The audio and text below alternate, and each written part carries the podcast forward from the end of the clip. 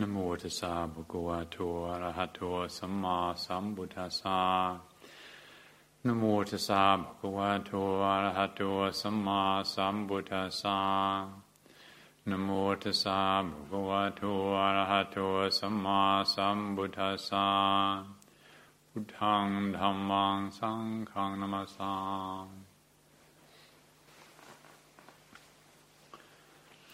Lovely to see you all here this evening, and I um, probably the those of you that are here on our annual summer retreat, uh, some of you at least will not be aware that uh, we have a, a, uh, a, practice here of the first Sunday of the month.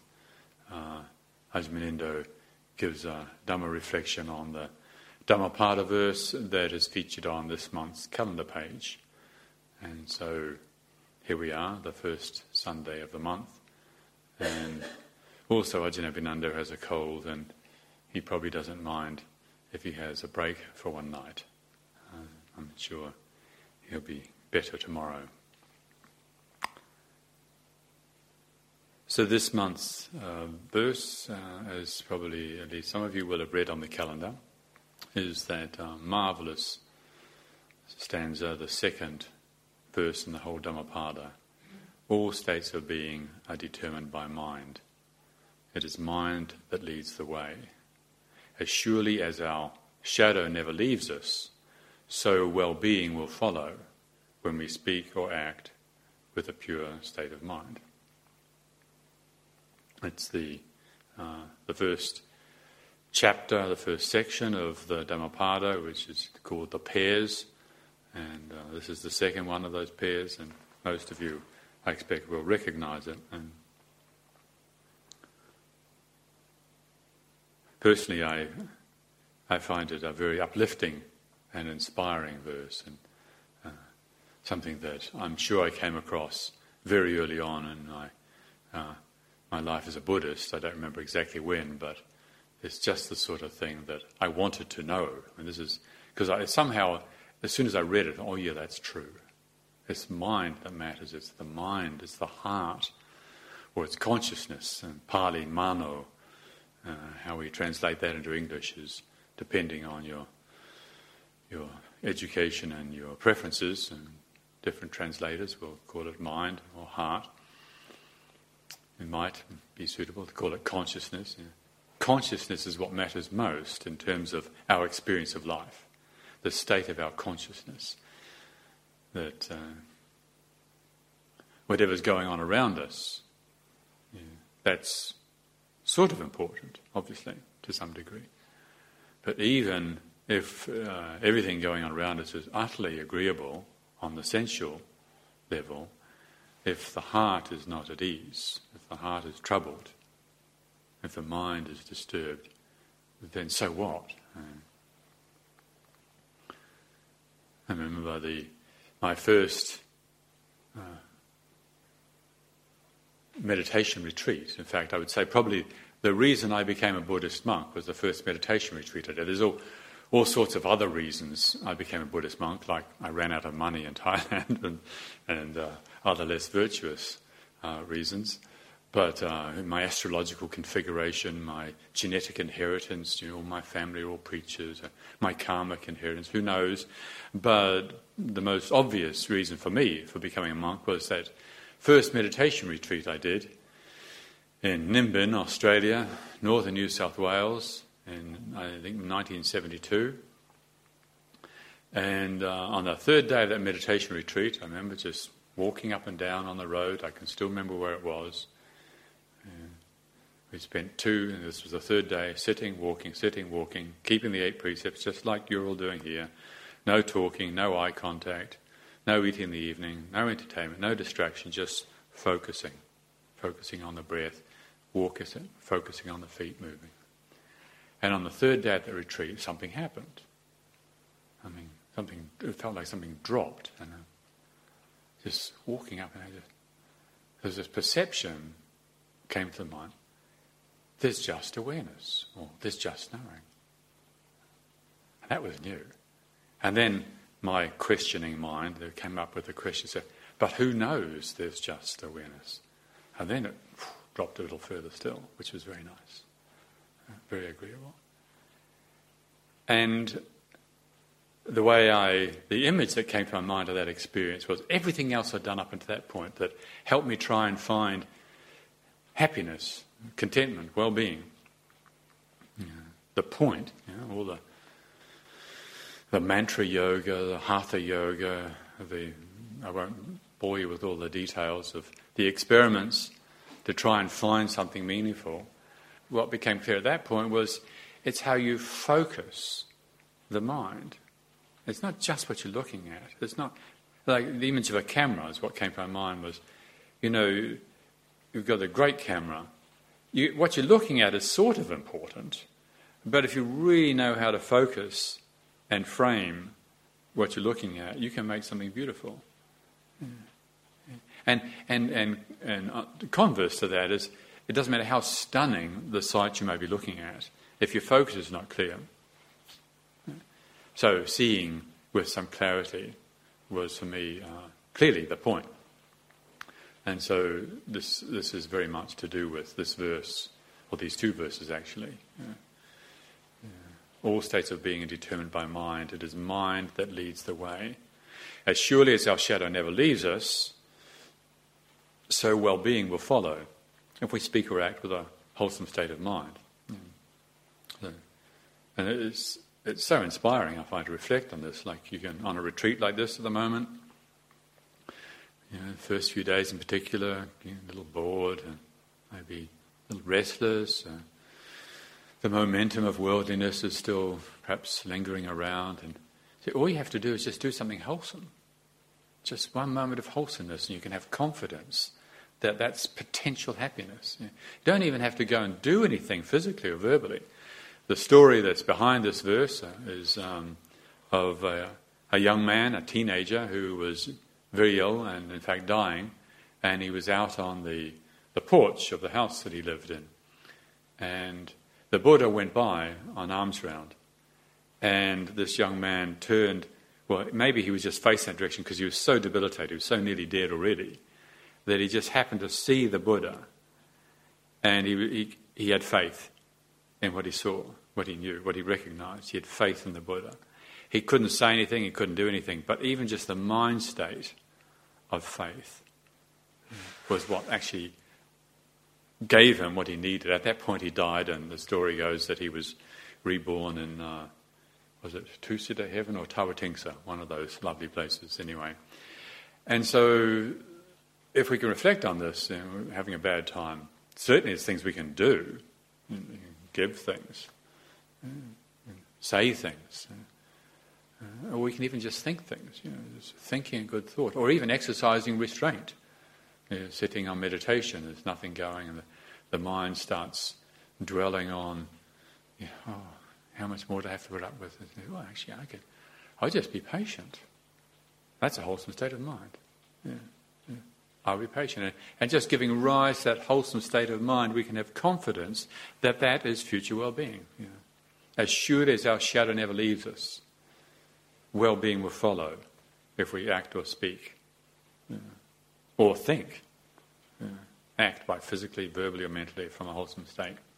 And you can try it, you know, when the sun is shining, hopefully it will again in the next few days.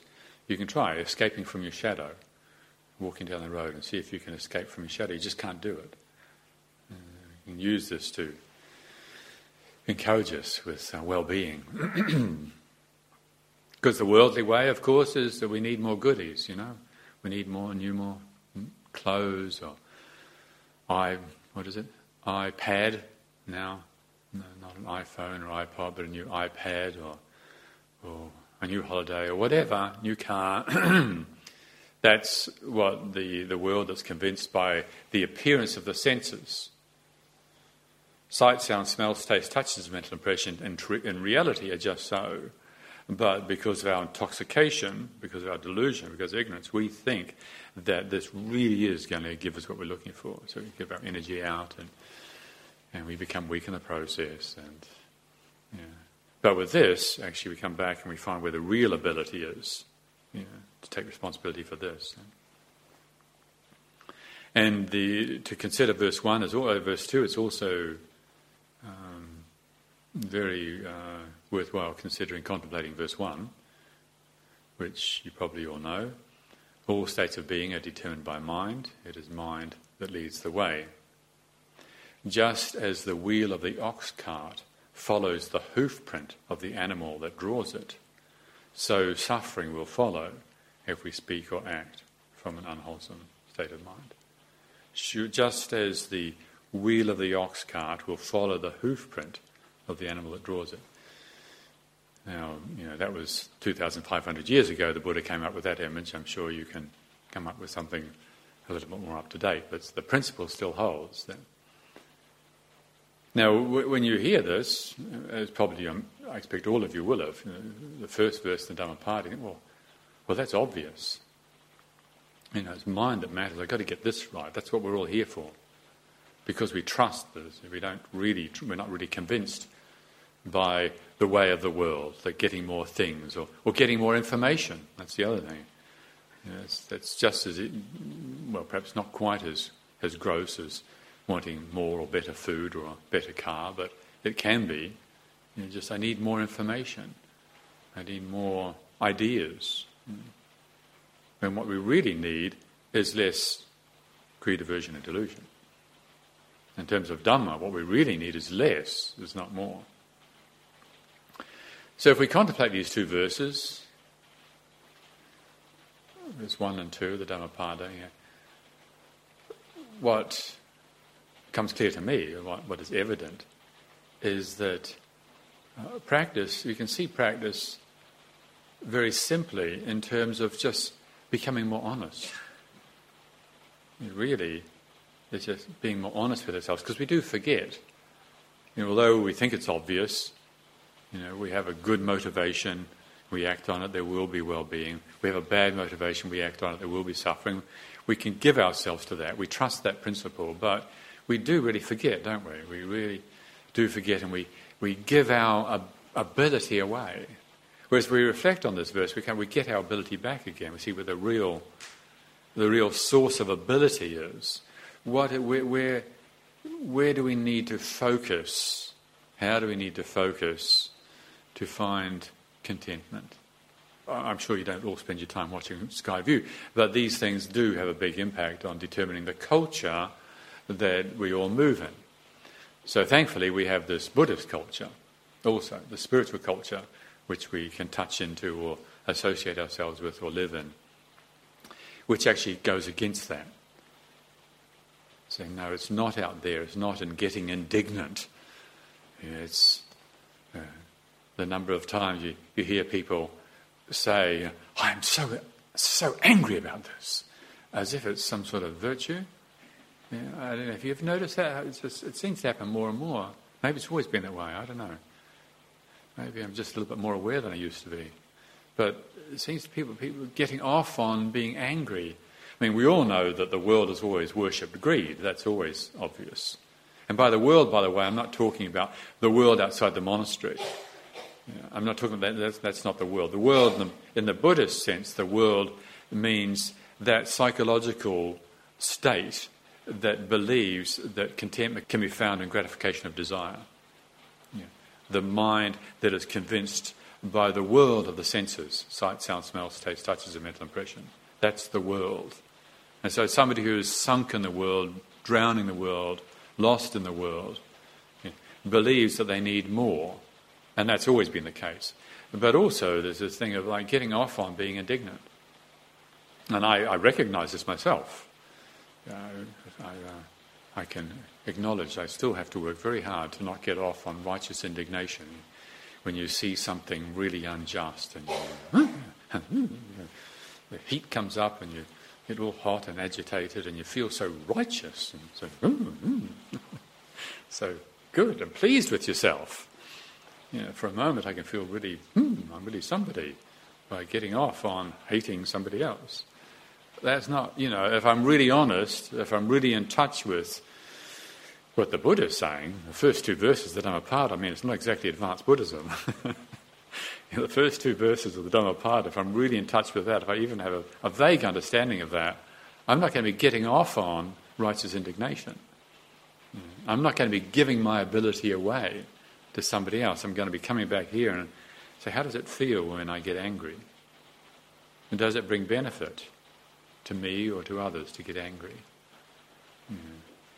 This unwholesome state of greed or aversion, does it really bring benefit to me or to others? Now, if we're honest, that's all it is. That's all we have to do. It's nothing sophisticated. We don't have to have a PhD in Buddhism or have sat, you know, with this Rinpoche or that Roshi or, or that Vipassana retreat or, or whatever. We just have to be honest, actually. Just honest and say, actually, does it really benefit to follow greed and aversion? And then you think, oh no, it doesn't. And that's the goodness. That's, that's, why, that's why it's Dhamma. That's why it's Pachatang. It's, it's to be seen here and now. As soon as you're honest, you say, oh yeah, oh yeah, actually being honest feels good. Even if what being honest is actually, right now, what I do, I want to hurt you. I hate you so badly, I want to hurt you. Now, if we're really honest about that, really honest, and not just totally lost in it, that's not being really honest. That's being totally deluded. If we're really honest, we know it as a state. Right now, there is the state of ill will, aversion, resentment, indignation in my heart, in my mind, and what I want is for you to suffer. Now, if we're really honest and mindful that way, just to see that much actually feels good. It immediately feels you've got some space around it. We're no longer caught up in it. And that's wonderful. We get our energy back. We say, this is the way. This is the way of practice. Mindfulness and honesty is the way of practice. And then the increased inspiration, increased ability. And with that comes the diminishing of the worldliness, like, for instance, blaming. Those of you on retreat here, and they blaming English weather. You know, you could blame the weather, or you could blame Ajahn Abhinando because he makes you sit for too long. I don't know if he does, but you know, he likes sitting for a long time. And um, he likes talking for a long time as well.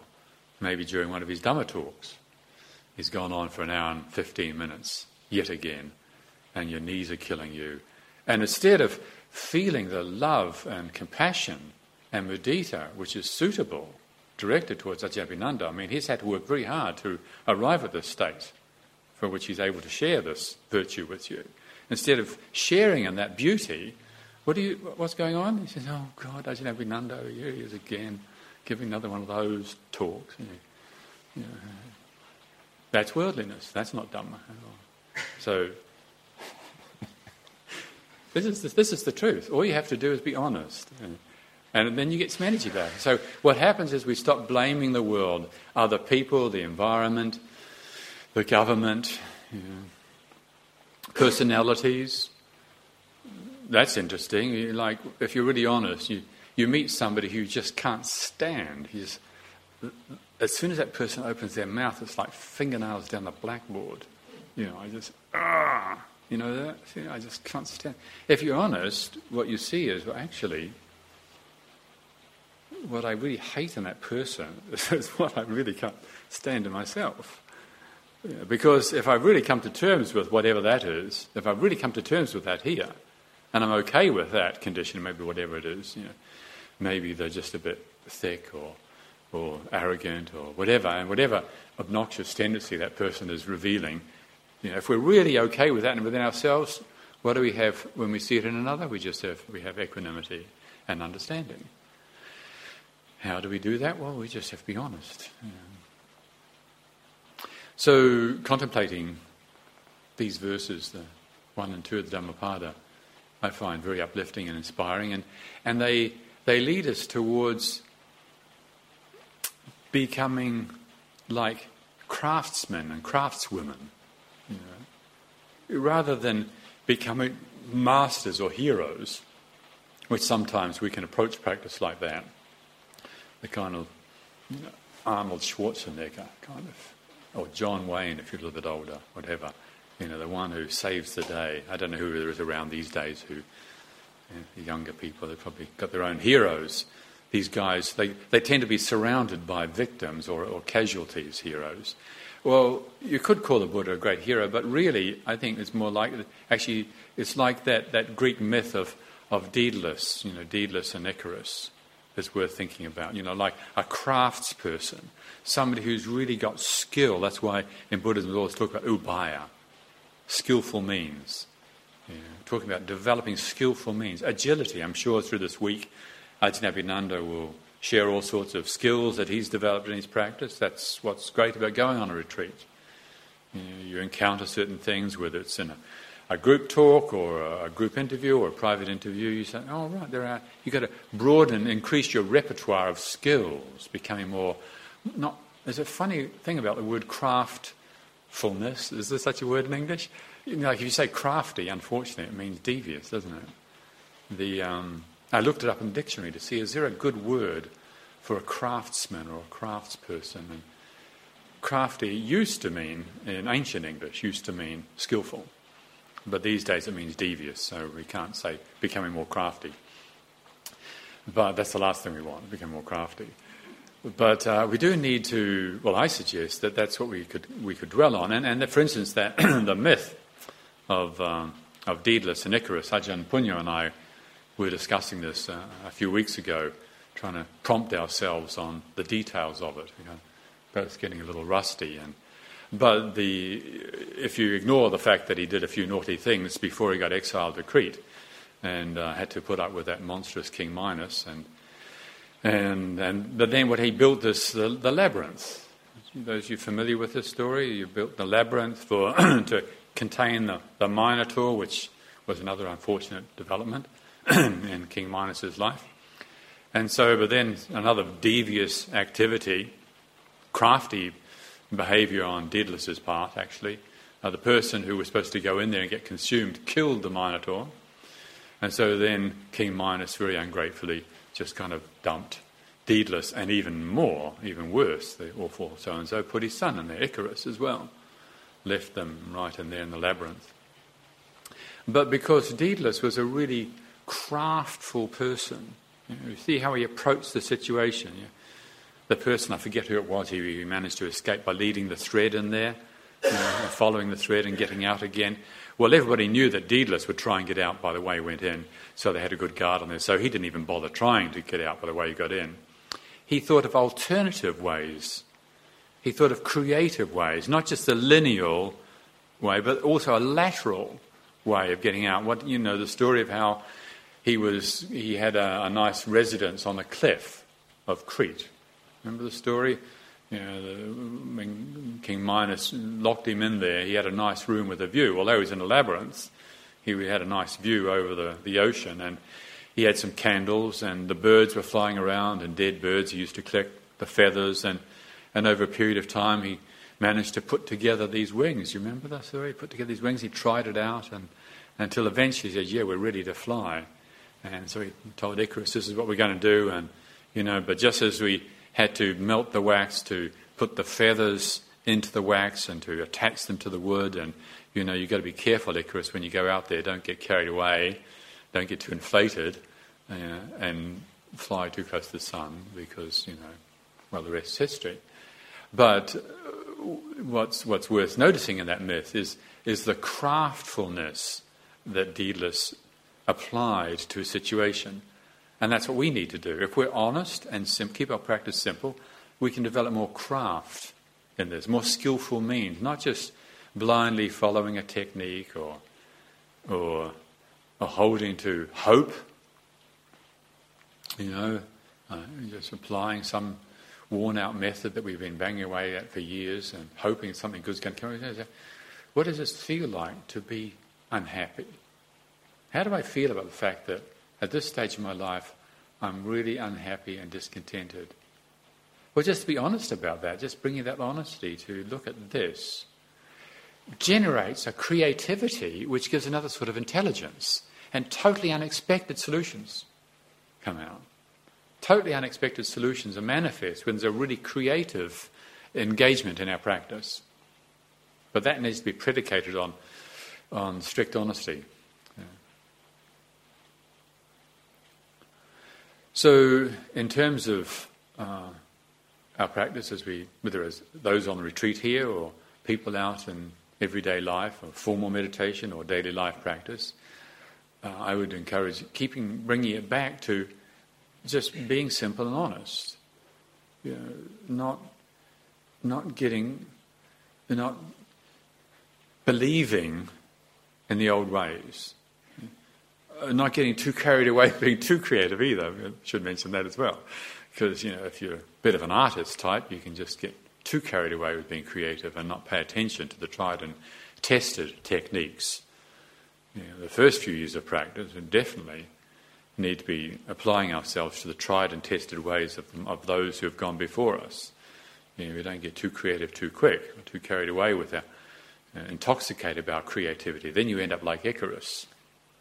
You know, so you got to remember, Daedalus. Not everything he did, but some of the things he did. You know. And keep it simple. And and the story that we have in the scriptures, you know, with the way not the story, but the way the Buddha taught about living in the sensory realm. For the Buddha, in the seeing there was just seeing. In the hearing there was just hearing. In the tasting there was just tasting. And the touching there was just touching. And the smelling there was just smelling. And the cognizing there was just cognizing. It's just so. So the Buddha had the same experiences as we do, but was, for him it was just so.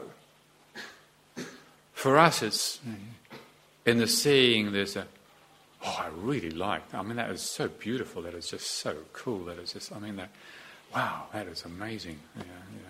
Well, that is, oh God, that is just such, that is so disgusting to look at.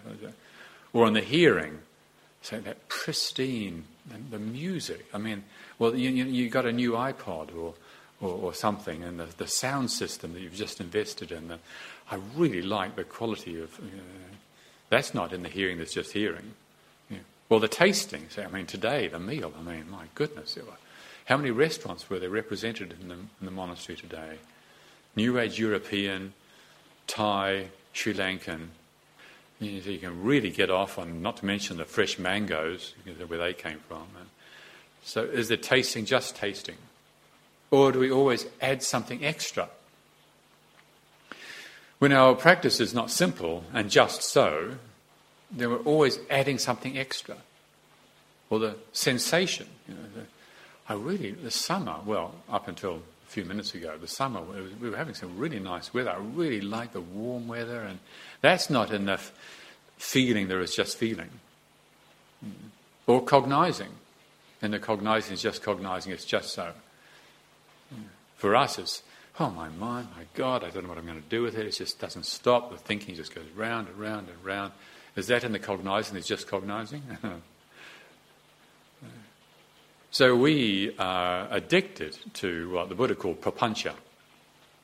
It's just like spicing everything up all the time. We're always proliferating or spicing it up. Like the food today, that was a manifestation of prapancha. Thai food is absolute prapancha. They have got spice down like, I don't think anybody, I mean, Indonesians are good, Burmese are, are really good, but, you know, the Thais are actually over the top, quite frankly. They've got the most sophisticated gastroenterology departments in the world because of the, what they do with spice and oil and other things in their diet. That's, that's the world. That's the world. That's where we come from. That's, it's always spicing it up. The latest story, the latest entertainment. That's the religion of the world now is sensationalism. That's the religion of the world the most popular religion. Buddhism is about according with reality. It's about applying craftsmanship or craftswomanship, whatever the right word is. Applying the skillful means. Not the worldly way is to try and force things to be my way. We want things to change. Sometimes things should change from an ideal perspective. So this really shouldn't be this way. We really should change this. Yes, we should, if we could. You know, there's some things we really should try and change in the world. They're just not right. They absolutely are not right. There's no doubt about it. But surely the question is how do we change it? Do we just come out like a hero with our guns blazing and, you know, invade and determine that they change to accord with our preferences? Or do we apply skillful means and, and be more craftsful at how we try and enable change? Now, my way, the way of the, of the world, is I believe I am right and I should do whatever it takes to get what I want now and that I will be happy. That's the way of the world. The Buddha's way is a way of mindfulness, patience, discernment, bearing with the unendurable until we feel ready to do something by body, speech, or mind. And that way is harmonious. That way accords with the way of things. And it's not surrounded by casualties like the way of a hero. So, those of you on retreat, I, I, I, hope you are going to make the most. I'm sure you will make the most, and you have lots of wonderful encouragement from Ajahn Abhinando to free yourselves from the addiction of prapancha, the addiction of proliferation, the addiction of spicing up reality. And by the end of the week, you should feel cleansed and relaxed and a lot lighter. And you'll go out there, and the world will look a lot crazier than it already did when you left it yesterday. It really will. But also, you'll have a judgment free awareness. It means you see, oh, it's just so. Even the craziness is just so. The world's craziness, my craziness, your craziness, it's just so. Actually, if we're honest, you say, I'm crazy. Yeah, I am. I'm not enlightened. So, you know, I'm crazy to some degree. And when you admit that you're crazy, I'm in a state of diminished responsibility pretty much most of the time. And if we can really accept that, well, then it's a lot easier to work with. If we're still considering, oh, I'm really wise and I'm compassionate, and, you know, that's really cruising for a bruising. I mean, that's really, you're going to be getting into trouble. yeah. But if we follow the Buddha's example, you know, be patient, you know, ask the right questions at the right time, investigation, that's the way. There are many different types of meditation, and uh, people talk about meditation in different ways. And you know, sometimes people will talk about their meditation they do in the bath with the aromatherapy candles burning and uh, nice uh, meditation music playing. Well, that can be very suitable. You know, it's called relaxation meditation. There is a place for relaxation meditation.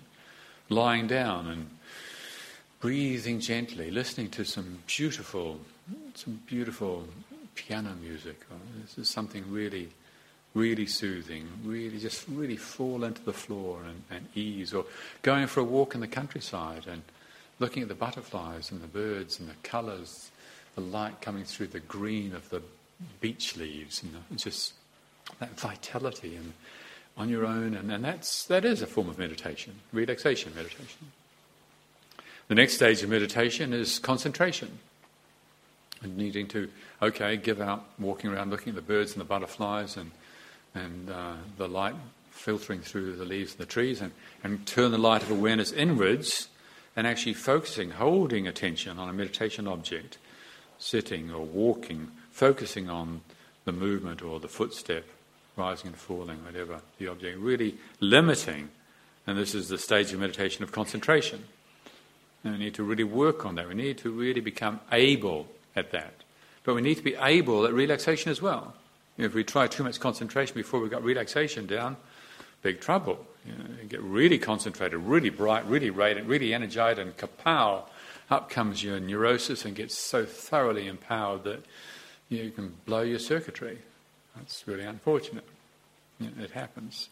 So we do need relaxation. But we don't need too much. Generally, we tend to think we need too much relaxation. But then there's those heroes around who actually think that they're going to go and conquer the world and they're going to become Buddhas and going to sit here until my bones break and my blood dries up. That's what the Buddha said. None of these wimps talking about, you know, be kind and nice and gentle. And that kind of wimpish practice. You know, I'm going to do the real thing and concentrate and get the jhanas and crack it. Well, yeah, I wish you well. I do. I really do wish you well. And um, we've got a first aid clinic if you need it, when you'll need it. Yeah. So we need relaxation and we need concentration in the right amount at the right time. But both of those are really, that's really about preparation. From the Buddhist perspective, meditation is dhammavicaya, or investigation. It's asking the right questions at the right time. Asking, you know, you get some peacefulness, you get some tranquility. You don't just bliss out. Quietly ask the question, who knows this peacefulness? Who knows? Hmm? Quietly. Not heroically and aggressively trying to conquer it, just gently. Yeah. So, with this kind of honesty, honesty and simplicity and consistency and kindness, which I'm sure Ajahn Abhinando is going to talk more about as the week goes by, then instead of feeding this addiction to prapancha, to proliferation, to always spicing up the stories of life, we slowly fall away. These things fall away. And you, you will become more boring. You know, any of you that are still suffering under the illusion that as you follow and develop spiritually, you're going to become more scintillating as a personality. You're not. You will become more boring, and your friends who presently think you're interesting, they think it's really groovy that you're on a spiritual retreat right now. You know, when you come back and you're not going to the pub anymore, you won't smoke weed anymore, and you actually want to go off and meditate instead of gossip, they'll leave you. And that's also just the way it is. So we prepare ourselves for that. But that's for the later in the week. You can think about that. But as this week goes by, really see, see the addiction. You know, always wanting to spice it up. The stories, that's what keeps the world of sensationalism, the religion of sensationalism going. We get a copy of the Guardian Weekly here, and um, somebody sends us, and there was a story in it recently at the time of the Haiti earthquake. Yeah, you remember? It was, wasn't that long ago. Absolute screaming disaster, and people all around the world were were trying to help. And there was a, a, a blog in Romania that produced this report that the Romanian army got on an aeroplane to go to Haiti to help out, but they ended up in Tahiti on the beach. And uh, there's even photos, and all these big international newspapers syndicated the story all around the world. The Romanian army ended up in Tahiti. Ha ha ha ha! What a it was a joke. You know, the blog that put it up. It's a it's a fun site. The blog always just makes joke, and then the guy who wrote it couldn't believe that anybody took it seriously. But all these big news syndicators, they didn't even check the facts. That's the world. If it's going to give a sensation, if it's going to give a hit, then let's just take it and run with it. Well, our minds, you know, we've been infected by that false religion. So now you've got true religion and a wonderful opportunity to practice. I really hope and I trust you will make the most of it. So thank you very much this evening for your attention.